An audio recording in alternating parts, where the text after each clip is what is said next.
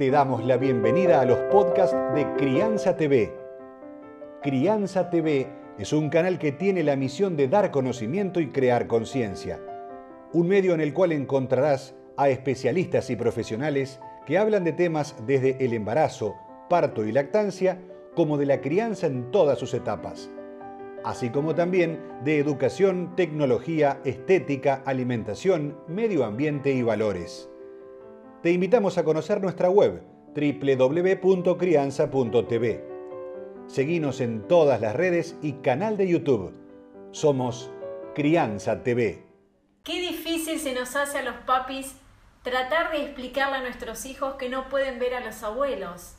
Por eso la licenciada Carla Vitale, que es especialista en tercera edad y también en niños, nos va a decir la manera en que pueden estar juntos, no físicamente, pero les aseguro que hay muchas otras estrategias que los hacen que estén unidos. Vamos a fomentar formas creativas de relación entre abuelos y nietos, ¿sí? Yo les voy a sugerir algunas, ustedes pueden poner a rodar la imaginación.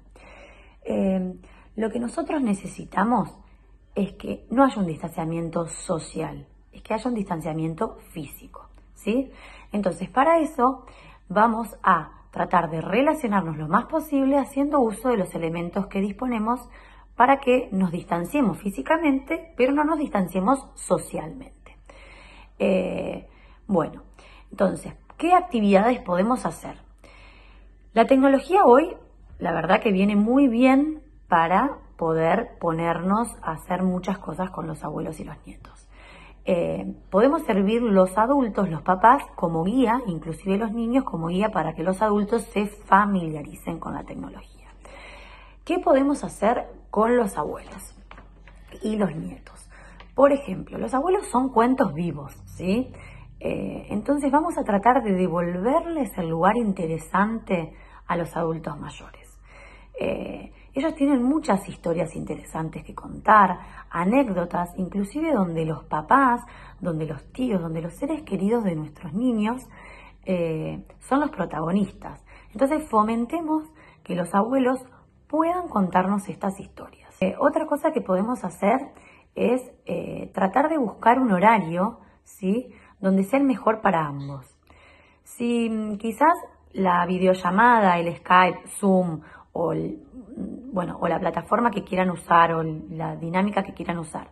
Eh, es eh, bueno que sea de manera espontánea, o sea, que se llamen en cualquier momento, bienvenido.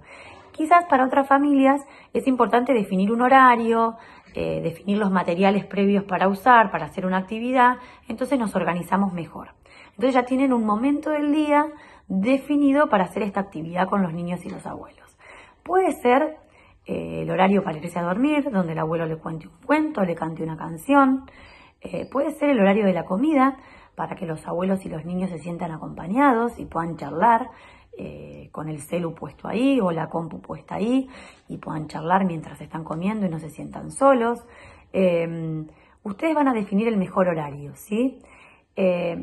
también es muy importante saber que si bien las llamadas telefónicas son buenas, el hecho de estar aislados eh, es importante que podamos ver caras, ¿sí? Para el cerebro es necesario ver caras eh, a nivel neuropsicológico eh, para aumentar y prevenir el estado de salud mental, ¿sí?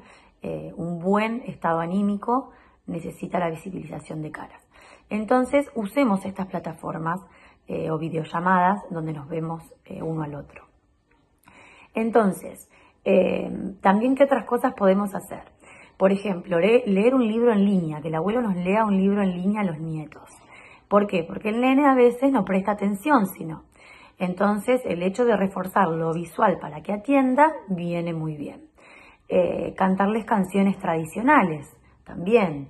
Eh, juegos en línea como por ejemplo el ajedrez, los deportes, el tutti frutti, generar una trivia de adivinanzas o una trivia de preguntas, a ver quién, quién conoce más a quién, eh, no sé, un dígalo con mímica, eh, decir palabras, una palabra cada uno y que hagan una canción en función de esa palabra, eh, que puedan buscar fotos, por ejemplo, y mostrarle a los abuelos, o que los abuelos busquen fotos y mostrárselas, y hacer una charla sobre ese momento de esa foto.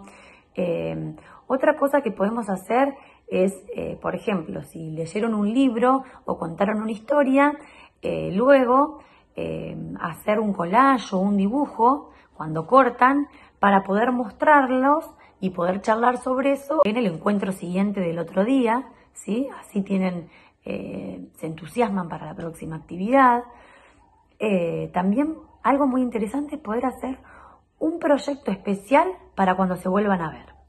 Por ejemplo, eh, no sé, que la abuela le enseñe a coser o le enseñe a tejer, o bueno, entonces pueden hacer un proyecto donde hagan, ¿no? Para sumar para hacer una colcha o para hacer una manta o para hacer un suéter. Entonces van haciendo pedacitos cada uno y el día que se vuelven a ver lo pueden unir para hacer la obra completa.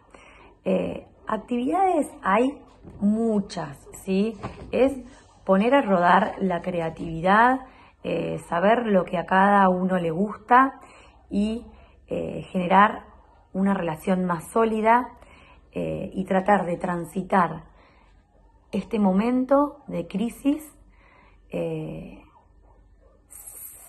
evitando que esto sea una situación traumática donde aparezcan angustias y situaciones de salud mental como depresiones o trastornos de ansiedad más graves.